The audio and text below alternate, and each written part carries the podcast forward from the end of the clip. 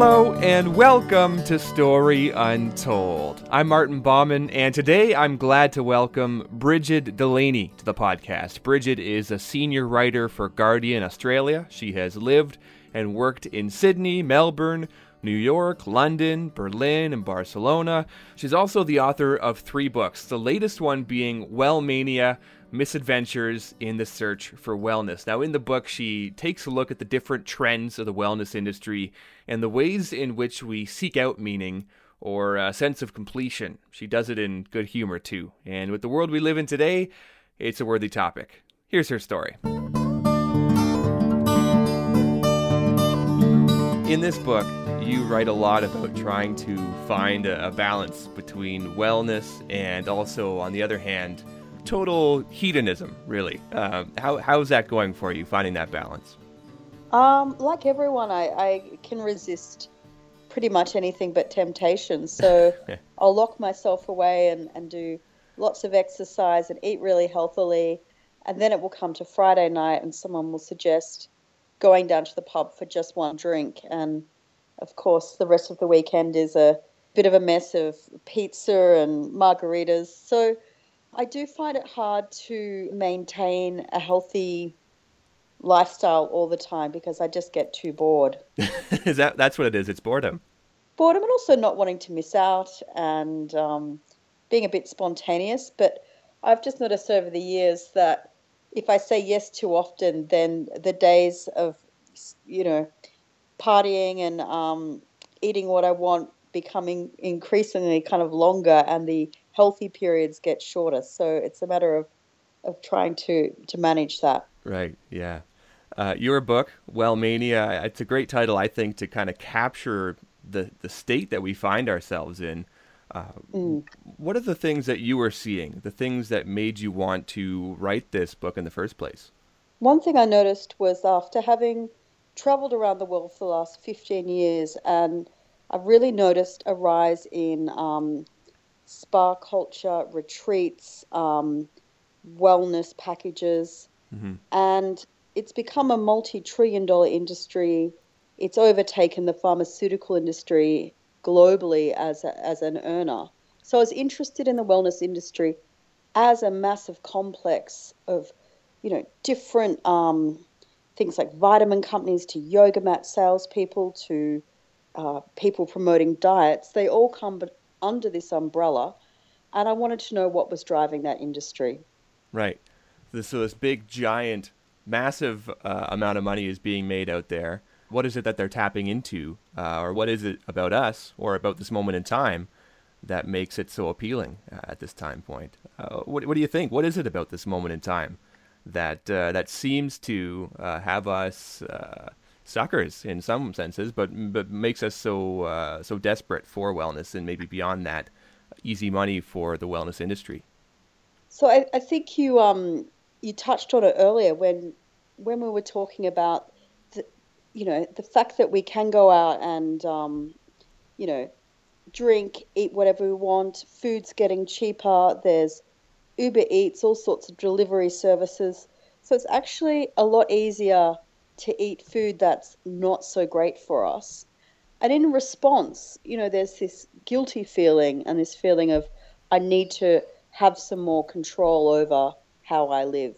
Mm. And so the wellness industry, whether it's a 30 day detox or meal replacement shakes or gym memberships, gives us that sense of control back if we've perhaps had a wild weekend or we've been on holidays and you know pigged out at the at the the buffet. But really it's just a it's just a seesaw between you know excess and discipline. So you were seeing all of these things going on and your approach basically was here's what i'm seeing. Here are all the ways that i'm told i can maybe make myself happier or more complete and i'm going to try them all. Uh, is is that is that the gist of it?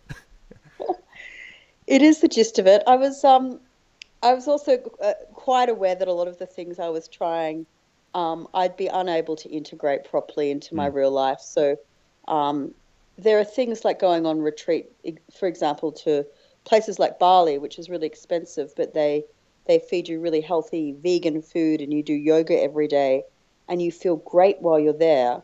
but then you go back to your own life, uh, in my case in Sydney, and I just couldn't really get back to that happy place that I found in Bali. So right. I was doing all these things, but none of them really uh, kind of made the transition into my regular life. It's it's hard. I mean, especially in a in a case like Bali, you're in a wholly different environment. People are making the foods for you. Uh, it's it's hard to then mm. go back and it's not like the, the, the chefs and the, the cooking team is coming back with you to Sydney to, to keep on making your meals. if if I had um, unlimited money, they, they probably would. Right. And that's the you know we we um we think oh I just want to well this is what I think um you know I'd love to I'd love to drop a dress size or two but I want to do it now you know I don't want to spend a year slowly losing weight or slowly becoming healthier you know there's there might be something that's coming up like a wedding and I'll mm-hmm. panic and so this is where all these products that the wellness industry touts come in. You know, they they say if you do this for this amount of time, you will get this result, and that's what makes it very appealing. But you know, as we've seen it in so much research, people who do these short-term things will find that they don't get long-term results, and they often end up in a worse place than when they started. Right. Yeah. So you break the book down basically into three sections the holy trinity, if you will, of the wellness industry. There's nutrition, uh, exercise, and then spirituality. Does that that sound like a good encapsulation of, of things? Yes, it certainly does. So, being a journalist yourself, how on board were you that things were going to turn out as you've been promised, as that that everything was going to go according to the sales pitches that are accompanied with each of these things? I think the sales pitches don't necessarily tell you how hard a lot of these things really are to to do. So one of the um, things I did in the book was a, a very extreme detox mm-hmm. of 101 days, and for the first two weeks, I had absolutely no food.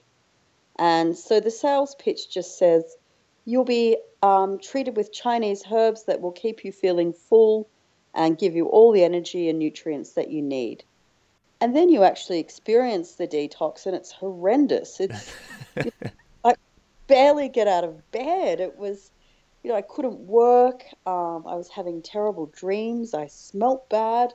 You know i was very lonely because i couldn't go out and socialize with people where there was food or drink. Um, so it was very isolating.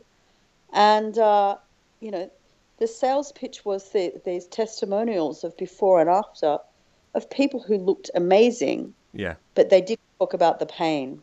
Mm.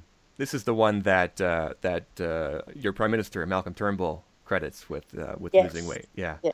He uh, there's a thing in Australia. I'm not sure if it happens um, in Canada where if someone is running for prime minister, immediately they they lose a lot of weight and start a, a you know a fitness regime. I think it's kind of signaling that they're fit enough for the job and they've got discipline to ah, maintain okay. a diet. That's a that's a, an Australian uh, tradition of sorts.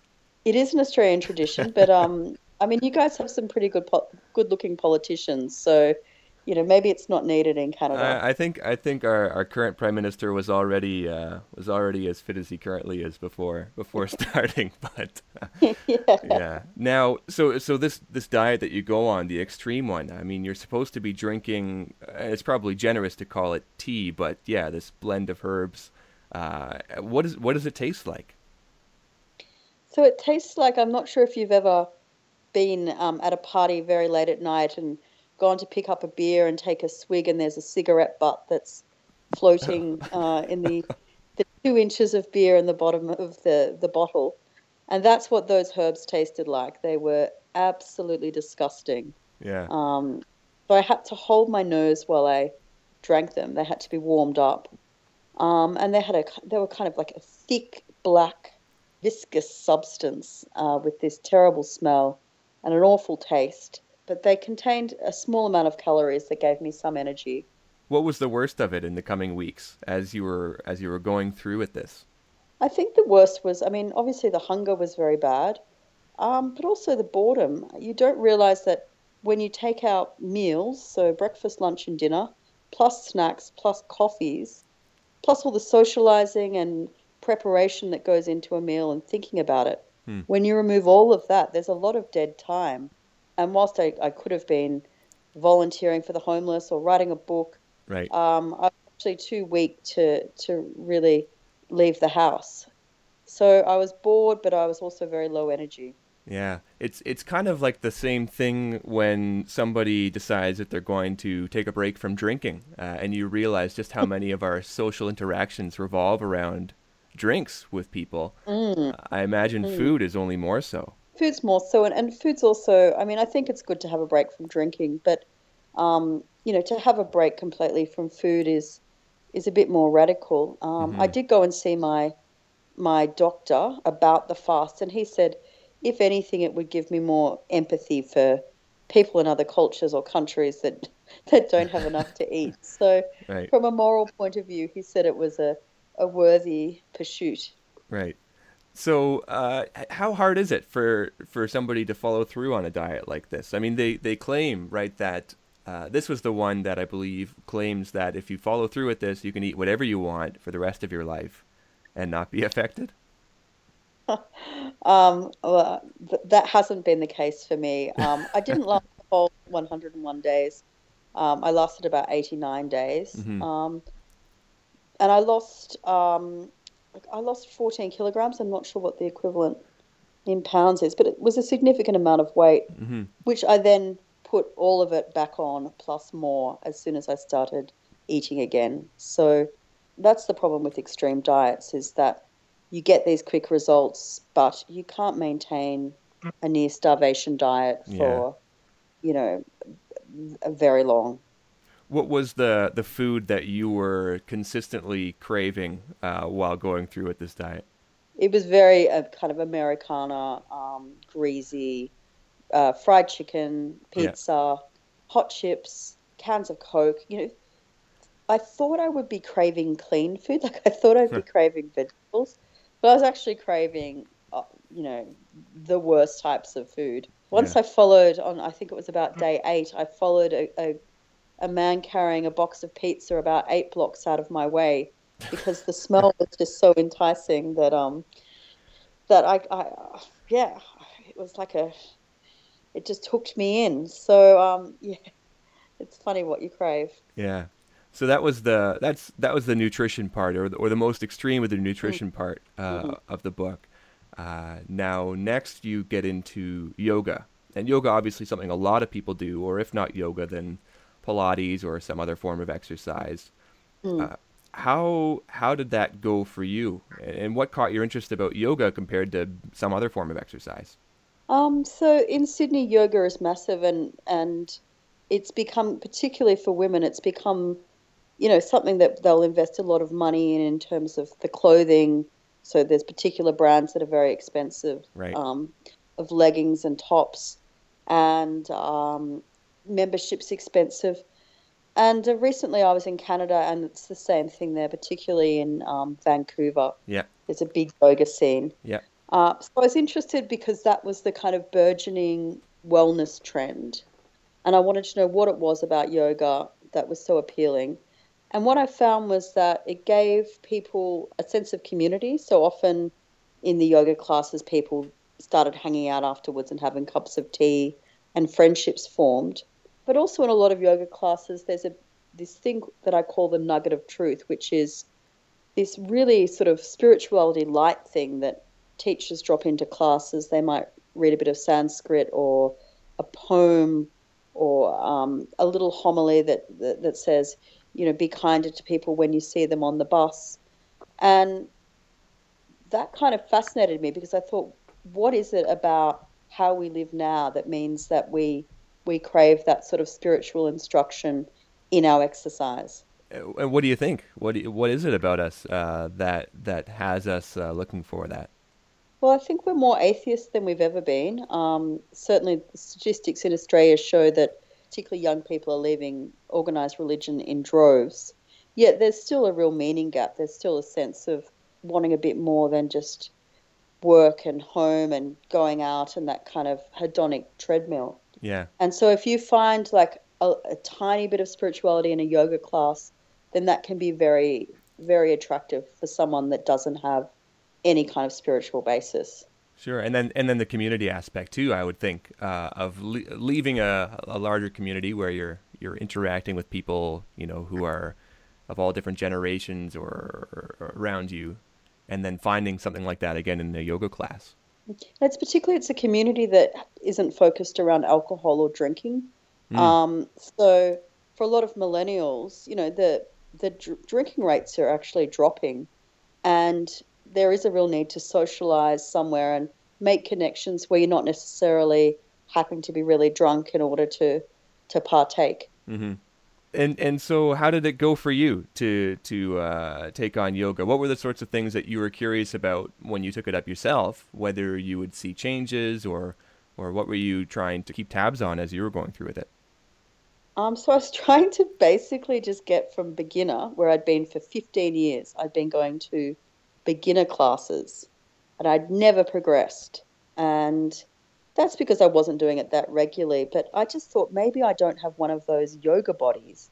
You know, maybe um, I'm like a rusty hinge that will only go so far. so I thought if I did it every single day um, and do hard classes, hard 90 minute vinyasa classes, you six days a week, yeah. plus meditated, plus journaled, plus joined one of these communities, would I actually improve and if I improved, would it improve my life?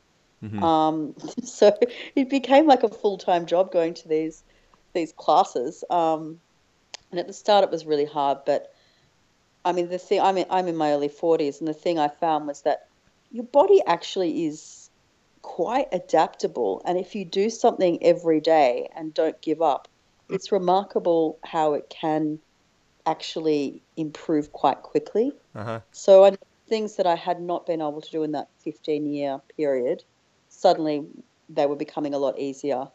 Um, you know, my skin became better. I, I, felt a lot more, I don't know, just alive. However, you know, once again, it, it's very hard to integrate that sort of large amount of exercise into a normal life where you're working and running around and traveling a lot. So I'm now back at the back of the beginners class.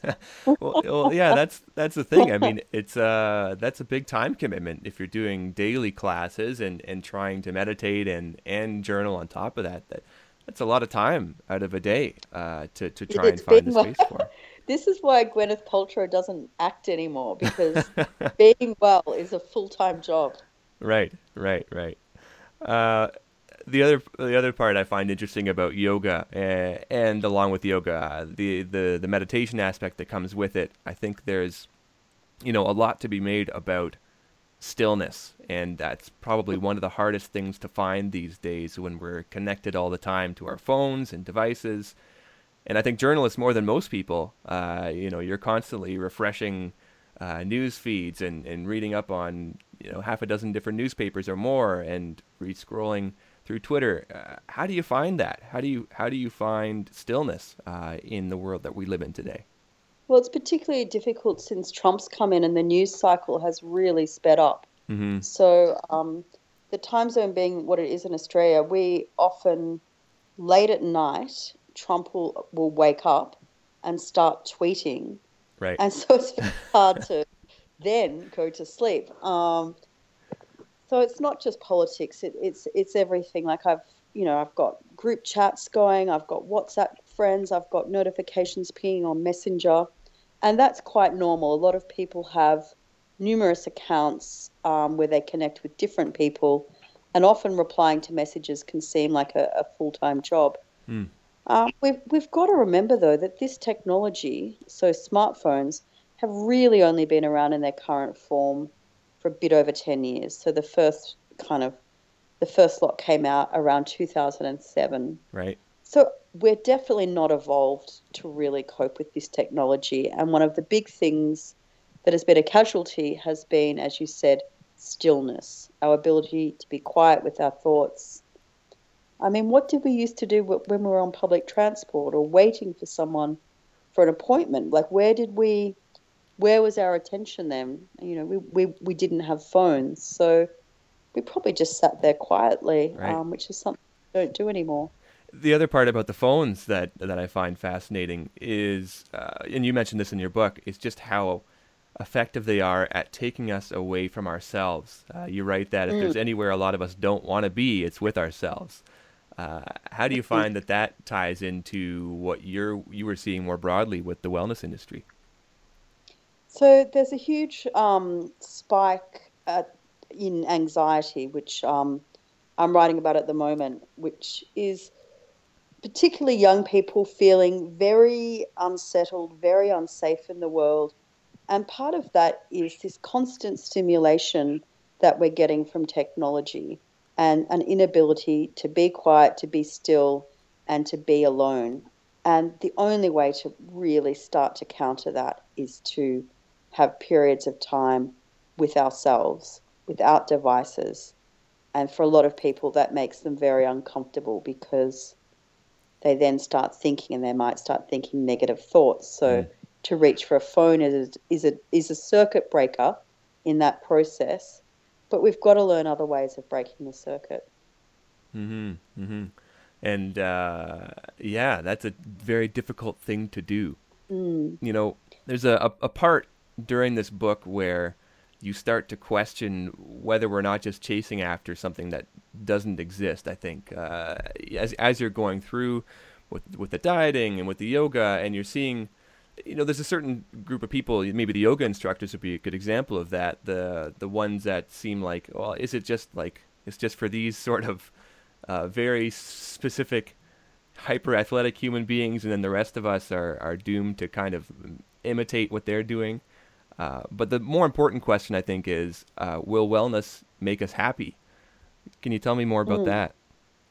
Um, well, we're, this is what we're sold. We're sold the notion that wellness will make us happy if we're, you know, feeling sluggish or overweight or depleted or uh, we have a lack of concentration. If we buy something that will make us more well, then our lives will be improved. Mm-hmm. However, the people that I met doing this book that had the most kind of healthy outlook and also the most healthy lives were people that lived fairly consistently.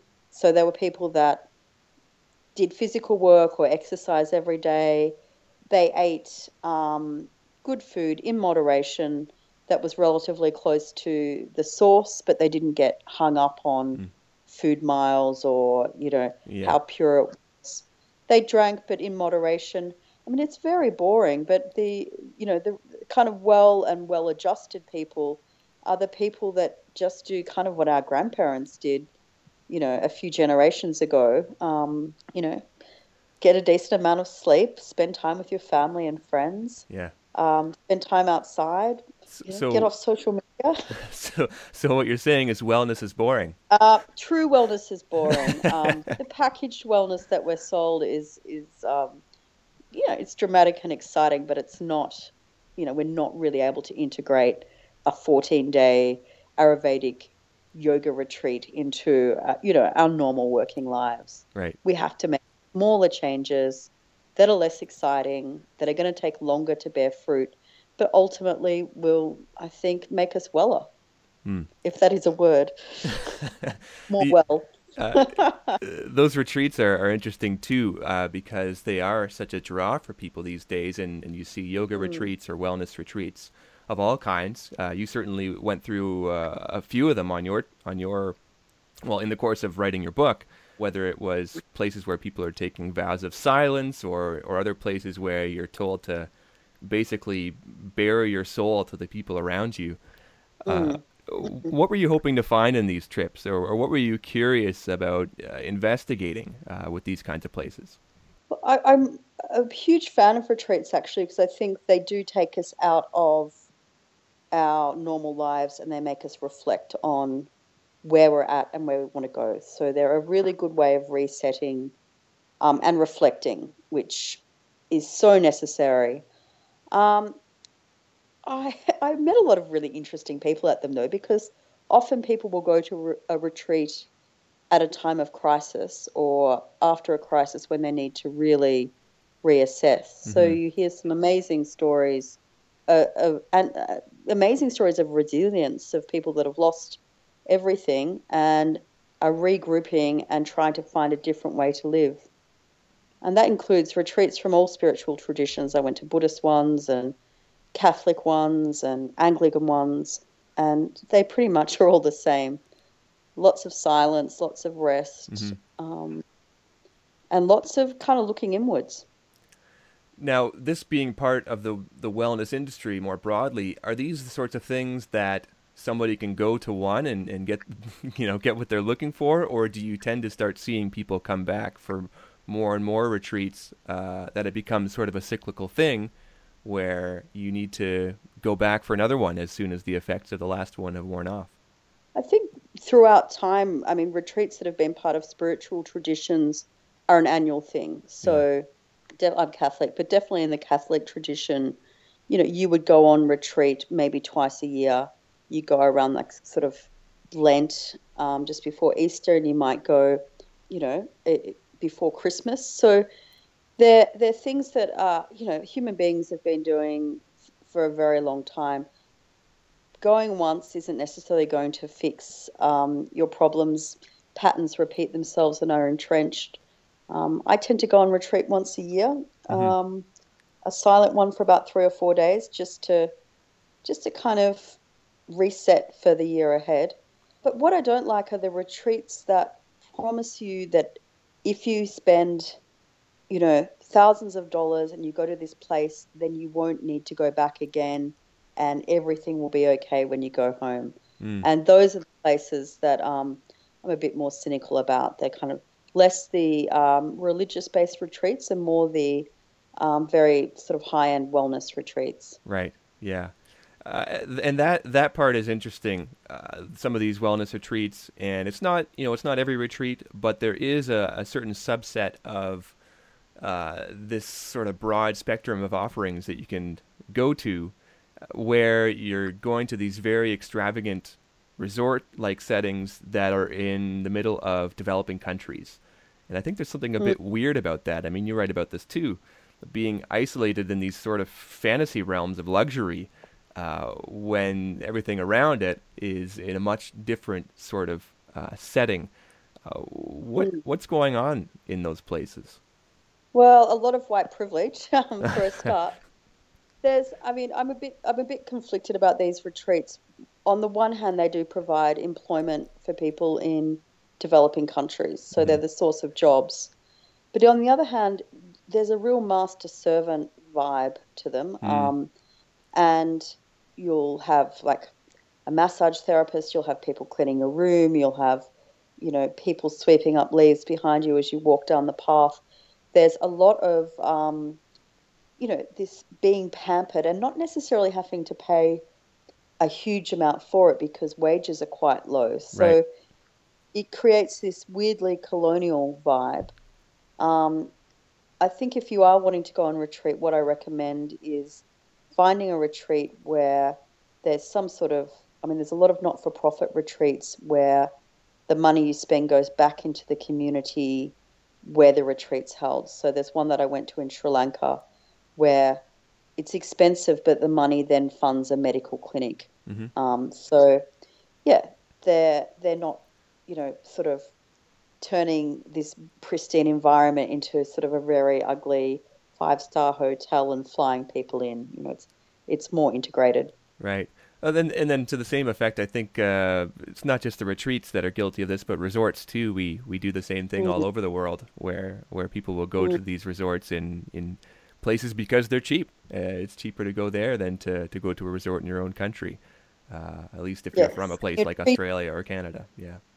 Yeah, and you're treated very you're treated like royalty there, and yeah, it it can be problematic. Mm. Mm-hmm. Probably the most memorable part, at least for me reading, about your exploration into the spirituality part of the wellness industry. You go on this retreat called Path of Love, uh, and, and that was probably the most intensive one of them all. Uh, what what is Path of Love? So it's a it's a self development retreat, which I, I think is a global thing, um, and they're really interesting. They um, they're quite confronting. You you are put into small groups. You've got to hand in your phone, and often the people that go there have had quite severe trauma. There was a number of survivors of childhood sexual abuse um, in my group, um, people that had had you know, terrible sort of relationship breakdowns. And um, it uses a bit of Jungian psychology where in front of the group you had to tell them what your biggest shame was. There was primal scream therapy. Um, there was hitting things with rubber bats. Um, there was lots of yelling.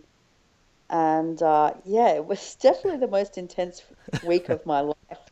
Uh, how did how did it all go? I mean, it. uh, I, I can't. I've never been in a place where people are, are screaming and swinging bats before. Uh, but but uh, did what what was the the feeling like? You know, from day one to uh, how long how long was this retreat? Is it a week long? Is it longer? It, was, a, it was a week, and yeah. um, so I recommend if people are interested, there's a great Netflix documentary called Wild Wild Country. Yeah, about Osho, and it's it's got a similar vibe to that. Um, so people from that um, from from that time went on to to be involved with Path of Love. So they are they do have a relationship. Hmm. Um, mm. It look initially I was horrified and felt very confronted by by people screaming. You know, when when people scream in close proximity, it's very hard to leave them alone, mm-hmm. particularly if they're screaming and crying. There's an impulse to comfort. But one of the, the theories of this retreat was that we hold trauma in the body, and if you can scream it out and hit it out and dance it out um, and cry it out, then it will leave you, and then that will allow you to, to heal. Um, and I did see some remarkable transformations over the week that I was there. So people who came in, you know, that looked like they were carrying the weight of the world on their shoulders. By the end of the week, they had, you know, they were so much lighter, um, so much happier, and um, there were some things that I learned about myself in that retreat that were, you know, really, for me, really life changing. So, mm. unexpectedly so. So you you uh, you would consider going back again, or did no, you? no. it's it was ex- it took me about three months to recover from it. I mean, oh, first wow. because it's so physical. It's very physical. You're moving all the time and screaming and hitting things, yeah. but also people in the group are confronting you with with issues that you might have, and so it wasn't you know you wouldn't do it lightly. It was it was very hard going, and one of the organisers said it's it's the equivalent of having twenty years of therapy in a in a week. Right. Um, yeah. So I wouldn't be going back in a hurry. You know, if if there's one thing I think made clear both by your book and just in, in the conversation we've had so far, it's it's how many ways that wellness is packaged and sold. And I think about things like in that retreat where uh, where there are claims that you know you're storing trauma in certain parts of the body, or other claims uh, through exercises where you, they talk about yoga moves that are supposed to unblock certain emotional elements. Uh, how mm. much of how much of all this is BS, and how much is worth keeping and, and hanging on to? How much is actually helpful, or how much is just placebo? I don't know if that's an easy question to answer, but but what's what's worth not. hanging on to, and what's uh, what what's just something to disregard? Well, what's what was really interesting doing this book was the huge gap, particularly with the detox that we talked about earlier, mm-hmm. between the science and what what wellness advocates actually say. So the science will say one this fast is doing one thing, but um, on wellness blogs, you know, they say, oh, you're releasing toxins and science will say, well, your lungs and your liver and your kidneys, they they release the toxins. You know, going on some weird detox is not going to do that for you. So one of the challenges with the wellness industry is to sort out, you know, what's real, what's what's something that is actually helpful, and what's something that um, is complete BS. Mm. So um, look, in terms of st- storing trauma in the body, I don't know if that's true or not. I just know that people who went to this program did feel and look a lot freer afterwards. Mm-hmm.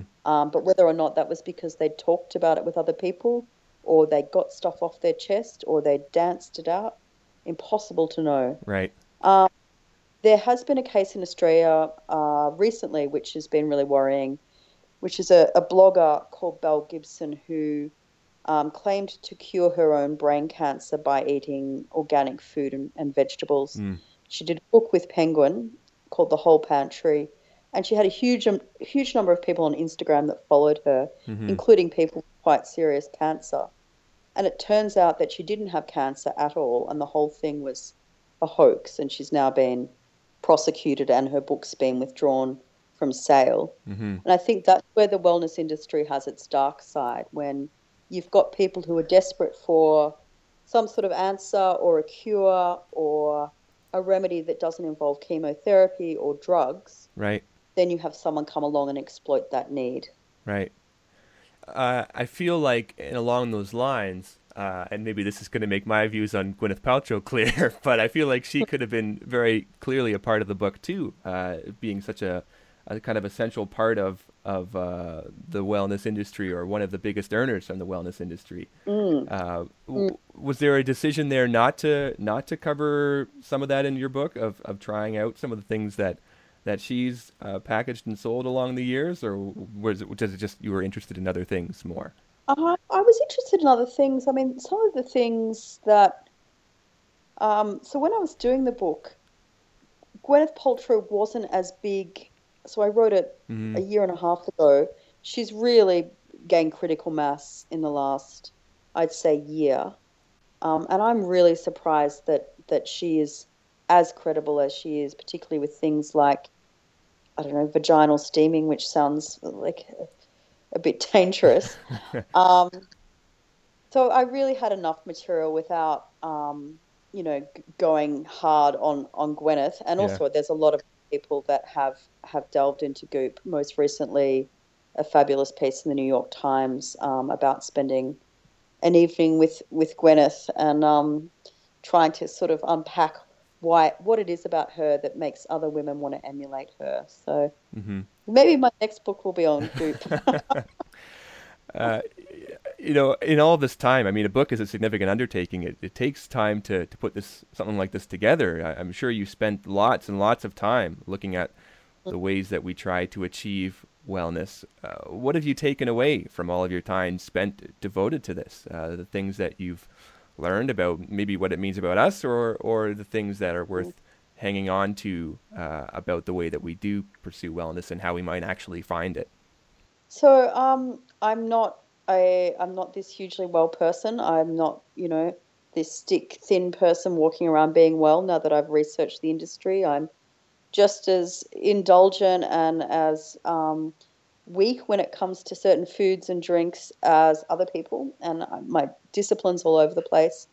Um, but I, I guess I didn't find out. I found out a lot about wellness, but I also found out a lot about at this moment in time why it is we want these things. You know, what is it about modern life that makes us crave um, the wellness industry? And it's because there's so much going on at the moment that feels um, impure and that we we don't have control and we're so mm-hmm. busy. Um, we don't have a you know a lot of people don't have a Sabbath or a day where they switch off. Um, so from a kind of purely anthropological perspective, it was a really it was a really interesting book to write. Right. I think part and parcel with that is this idea as you lose control over your surroundings, well, the one thing you still hold control over is yourself and your own actions. I know that's a big school of thought for some that that you know the way to help the hmm. world is to help yourself. But I think you take take a bit of a different uh, approach towards the end of your book and saying, well, maybe it's time that we stop focusing on ourselves and start focusing on helping each other. Um, Absolutely. Yeah. I mean, the wellness the wellness industry really uh, targets people as individuals. So it's what can you do to to make your body the best body and to, you know, to make yourself the best version of you. And I think that's increasingly making us very isolated, very lonely, um, and ultimately unhappier. Whereas if you go back to the old days of eating around a table together, not having to cook a separate meal because you know you, you're no no carb, low carb, keto, gluten intolerant, um, or in my case, not sharing meals with anyone because I was fasting. Mm-hmm. You know, we we have to kind of, I think, return to a more communal way of living our lives, and um, kind of nothing feels as good as, as helping other people and and um, you know, giving back. Hmm. Yeah, it uh, it's it seems like it's a, a long way for us to get to that point, but maybe that'll come. if uh, um, I could go back to 2007 and just you know make sure that like the iPhone never got invented and you know a whole would be amazing. There'd be it would be a different world. Right. Uh, Brigid, anything else that you want to share from uh, from things that you found interesting about this whole this whole uh, exploration, or, or other things um, that uh, that I haven't asked you yet that you still want to add? Well, I guess the one thing I'd like to add is um, I sometimes get asked, out of all the things you tried, what's the thing that has stuck with you? And I would have to say it's meditation. Um, and that's for a few reasons. One is uh, once you learn a technique that works for you, it's completely free. It's portable. You can you can do it wherever you are, um, as long as you have a somewhere to sit. Um, you could even do it standing or walking. Mm-hmm. Um, so it's it's a it, it's a, has a very long tradition. Um, it's a great way of stilling the mind and, and creating some peace and quiet around yourself. And you're not buying into the wellness industrial complex. You're not spending a fortune to get this this hit of something. Right. Um, it doesn't cost anything, so it's great. They they haven't quite found a way to package and sell it just yet. Uh, they, they are finding ways. There's apps. there's all sorts of things, but you don't need that. You can just do it on your own. Right. Yeah. Well, thanks so much. This was this was great talking to you. I appreciate it. Thanks, Martin. Really appreciate it. That's it for the show. Thanks for listening, and I hope you liked it. If you want to read Brigid's writing, her book is called Wellmania. It's out now. If you enjoyed the show, you can do me a favor hit subscribe, leave a rating and a review, and most of all, pass it on to someone else you think might like it. If you want to get in touch, a few ways you can. You can email me at storyuntoldpodcast at gmail.com. You can also follow along on Facebook at facebook.com slash storyuntoldpodcast or find me on Twitter at Martin underscore Bauman. Theme music for the show is by Dr. Turtle off the album You Um, I'll Ah. Once again, I'm Martin Bauman, and this was a story untold. See you next time.